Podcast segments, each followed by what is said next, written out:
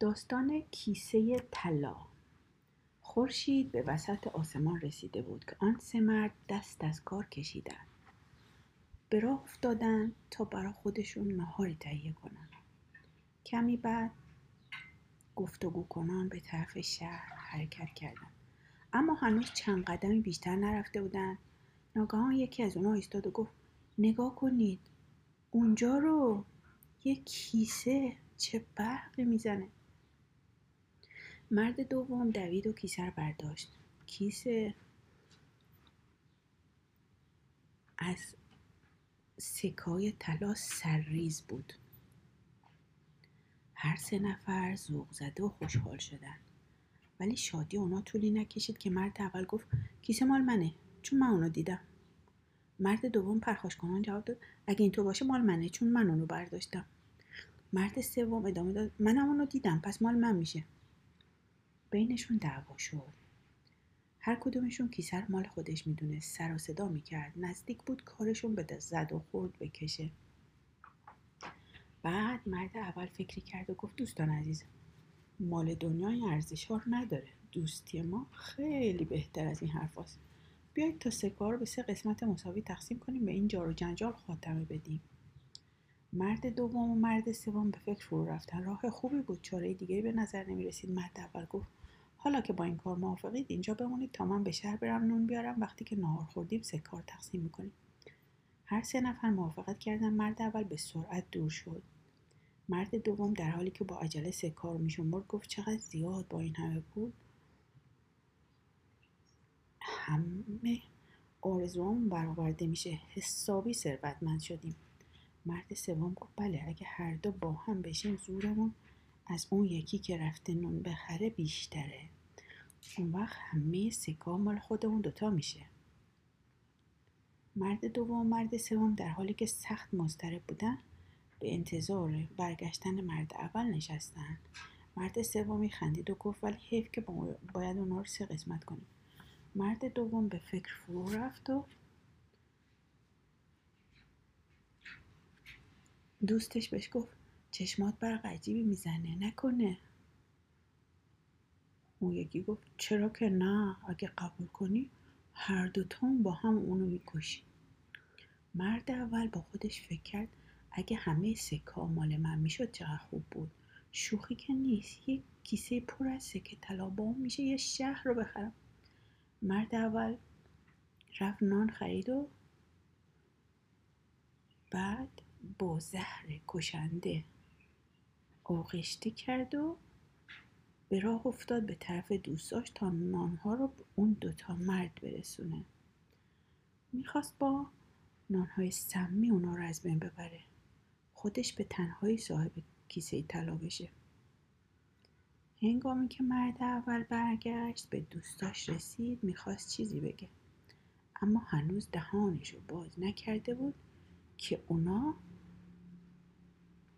چوبهایی رو که قبلا آماده کرده بودن بر سرش فرود آوردن. چوب ها سر مرد اول رو خورد کرد. مرد دوم و سوم شاد و خوشحال نونه های مرد اول رو برداشتن تا نهار خودشون رو بخورن. بعدش سکار رو بین خودشون تقسیم کنن. اما هنوز چند لغمه نخورده بودن که زهر در جونشون اثر کرد و هر دوتاشون کشته شدن. سه مرد تمکار مرده بودند. کیسه طلا همچنان بر زمین افتاده بود. حالا بشنوید از نویسنده این داستان شیخ عطار. شیخ فرید الدین محمد عطار نیشابوری در شهر نیشابور متولد شد. جوانی را صرف فرا گرفتن علوم مختلف کرد. به مسافرت ها بر پرداخت سرانجام به شهر زادگاهش نیشابور برگشت و به دوافروشی و معالجه بیماران مشغول شد.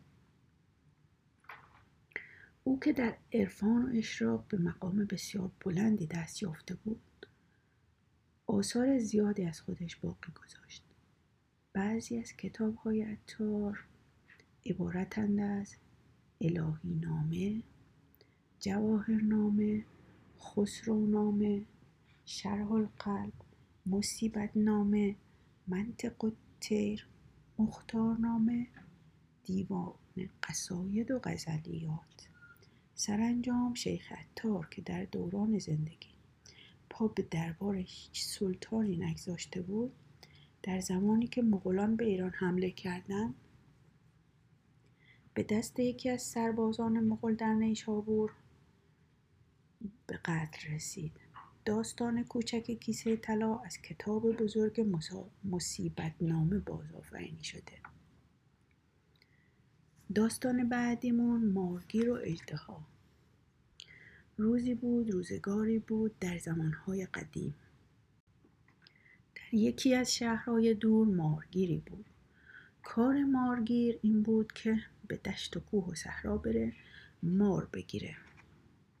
و بعد به شهرها می برد نشون مردم می‌داد و با اونا نمایش اجرا می کرد مارگیر به این وسیله پولی به دست می آورد و روزگار خودش رو میگذراند روزی از روزها مارگیر برای به دام انداختن ماری روانه شکار شد. اما چون فصل زمستان رسیده بود به علت سردی هوا و برف زیاد مارها در سوراخشون پنهان شده بودند. مارگیر ناامید نشد رفت و رفت تا به کوهی رسید. اون وقت از کوه بالا رفت تا شاید یک ماری پیدا کنه. همه جا به دنبالش گشت. ناگهان چشمش به مار بسیار بسیار بزرگی افتاد. اینقدر بزرگ بود که وحشت مارگیر رو باعث شد. عقب جست. اما مار روی زمین افتاده بود و هیچ تکونی نمی‌خورد. مارگیر که اینجور این منظره رو دید ترس رو به کناری گذاشت جلو رفت. مار بزرگ رنگارنگ و عجیب بود. جسه بسیار بزرگی داشت و دهانش به قدری بزرگ بود که به راحتی می‌تونست یک آدم رو ببلعه.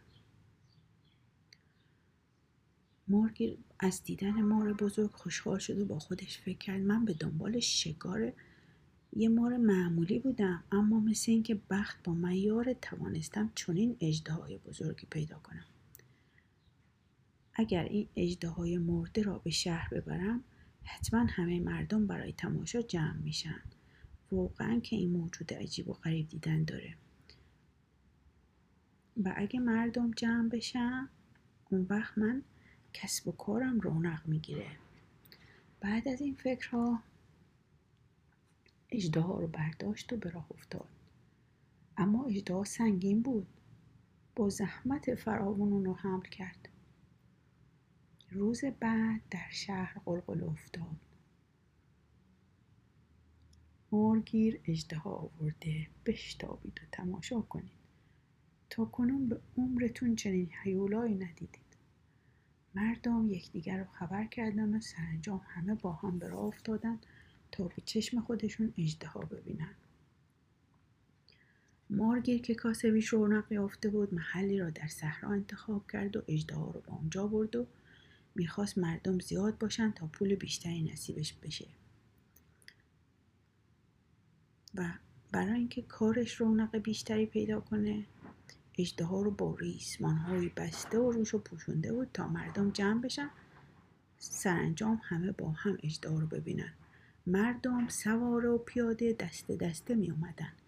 کم کم صحرا پر از آدم شد. مارگیر که فرصت را مناسب می‌دید جلو رفت تا پرده را از روی اجدها برداره. از این طرف برخلاف آنچه که مارگیر خیال می‌کرد اجدها نمرده بود بلکه به علت سردی هوای کوهستان بیهوش شده در واقع به خواب زمستانی فرو رفته بود. در این گیر و دار و معطلی بر اثر گرمی هوای صحرا و تابش نور خورشید اجدها کم کم به هوش اومد بیدار شد. درست در هنگامی که مارگیر می‌خواست پرده را از روش برداره ناگهان نعره ترسناکی سر داد پرده را به کناری زد. با یک تکان ریسمان هاشو پاره کرد. شروع به پیچ و تاب خوردن کرد. مردم از شنیدن صدا و دیدن این منظره وحشت زد کردن. در حالی که فریادهای ترسناکی سر می‌دادند به سرعت پا به فرار گذاشتن. اجده ها مانند شیر زوزه می‌کشید و مردم میگریختند از این فرار ناگهانی مردم همه چیز به هم ریخت. همه راه گریز در پیش گرفته بودند مارگیر در جای خودش خشکش زد. او هرگز فکر نمی‌کرد ممکنه اجدها زنده باشه. اما تا به خود اومد و خواست فرار کنه اجدها با یک حرکت سریع مارگی رو بلعید.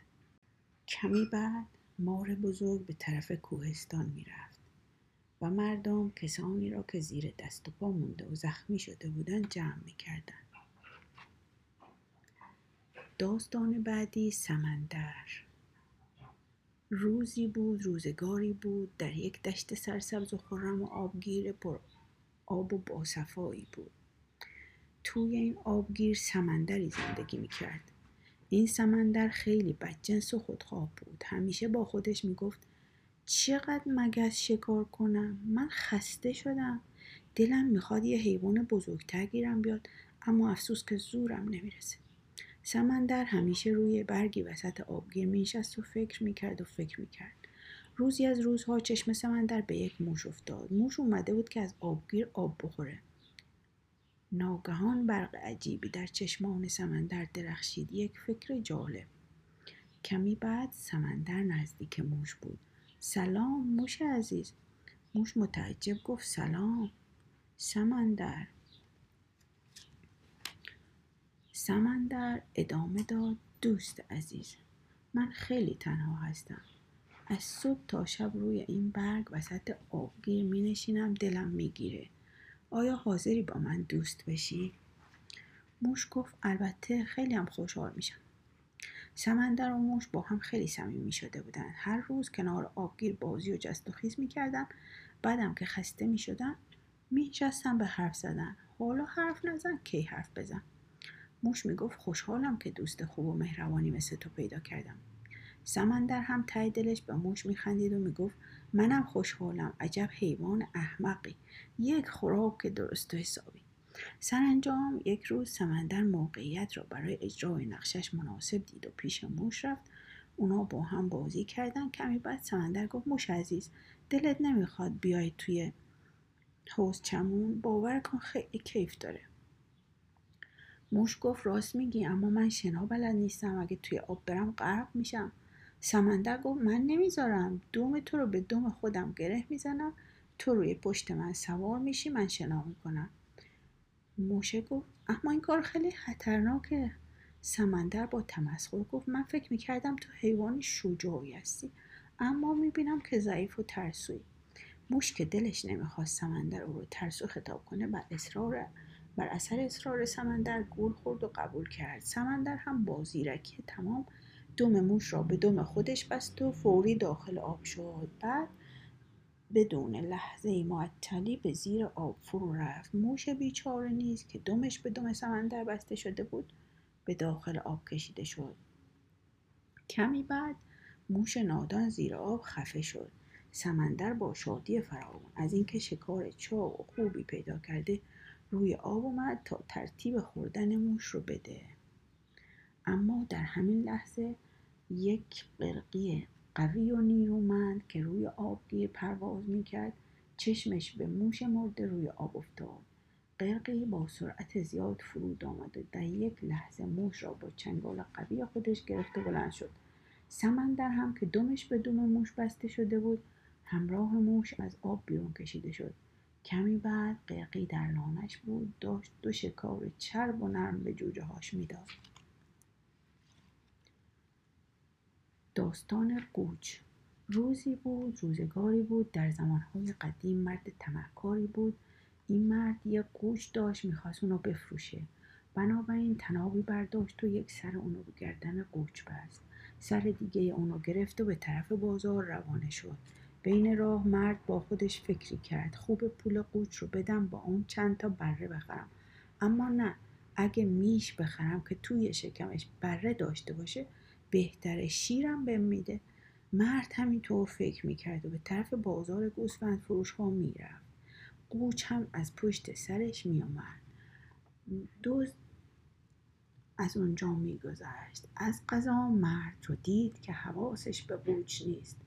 دوست از این فرصت استفاده کرد. به سرعت تناب رو از گردن قوچ در آورد.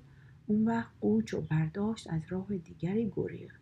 صاحب قوچ که دید تناب آزاد شده فهمید که قوچش رو دزدیدن. اما خوشبختانه توانست دزد رو پیدا کنه. دوست همراه قوچ داشت فرار می‌کرد. مرد به سرعت به دنبال دزد دوید تا اونو بگیره. مرد میدوید و فریاد می‌زد. آی دزد بدجنس وایسا قوچ منو کجا می‌بری؟ اگه تو رو بگیرم تحویل قاضی میدم از تو شکایت می‌کنم. دزد زیرک وقتی که دید صاحب قوچ به دنبال او میره به زودی او رو می‌گیره قوچ رو رها کرد خودش بر سر جایی که در همون نزدیکی بود ایستاد. بعدم شروع کرد به گریه و زاری. صاحب قوچ به دزد رسید و از اینکه دید داره گریه می‌کنه خیلی تعجب کرد. دزد دو دستی بر سر خودش زد و بلند بلند گریه کرد و گفت ای خدا بدبخت شدم بیچاره شدم. تعجب مرد بیشتر شد. بالاخره طاقت نیاورد و پرسید مگه چی شده که اینطور گریه و زاری می‌کنی؟ دزد در حالی که گریهش شدیدتر شده بود گفت پولهام سکه های طلا یک کیسه پر از سکه داشتم تو چه افتاد؟ بعد دوباره زاری رو شروع کرد. خدایا بدبخت شدم بیچاره شدم. صاحب قوچ گفت حالا می‌خوای چیکار کنی؟ دوست جواب داد نمی‌دونم بدبخت شدم بیچاره شدم. همه ثروتم رفت. بگذار ببینم. اگه تو به من کمک کنی و بری و کیسه طلا رو از این چاه بیرون بیاری یک پنجمش رو به تو میبخشم. من قدرت ندارم مریضم نمی‌تونم تو چاه برم. صاحب قوچ با خودش فکر کرد یک پنجم کیسه طلا. عجب. با اون میشه ده تا قوچ خرید. نه با اون میشه یه شطور خرید. حالا که خدا خواسته قوچ من دزدیده بشه به این ترتیب صاحب شطور بشم چرا این کارو نکنم؟ تازه قوچم که همینجا من اونو از دستش نمیدم. صاحب قوچ بعد از این فکرها رو به دزد کرده گفت باشه من میرم کیسه طلا رو از چاه بیرون میارم. بعدم لباساش رو در آورد داخل چاه رفت. از این طرف دزد به سرعت لباسایش رو برداشت و همراه قوچ راه فرار رو در پیش گرفت. صاحب قوچ به ته چاه رسید اما هرچه گشت کیسه طلایی پیدا نکرد. کمی بعد مردی که هم قوچ هم لباساش از دست داده بود از چاه بیرون اومد.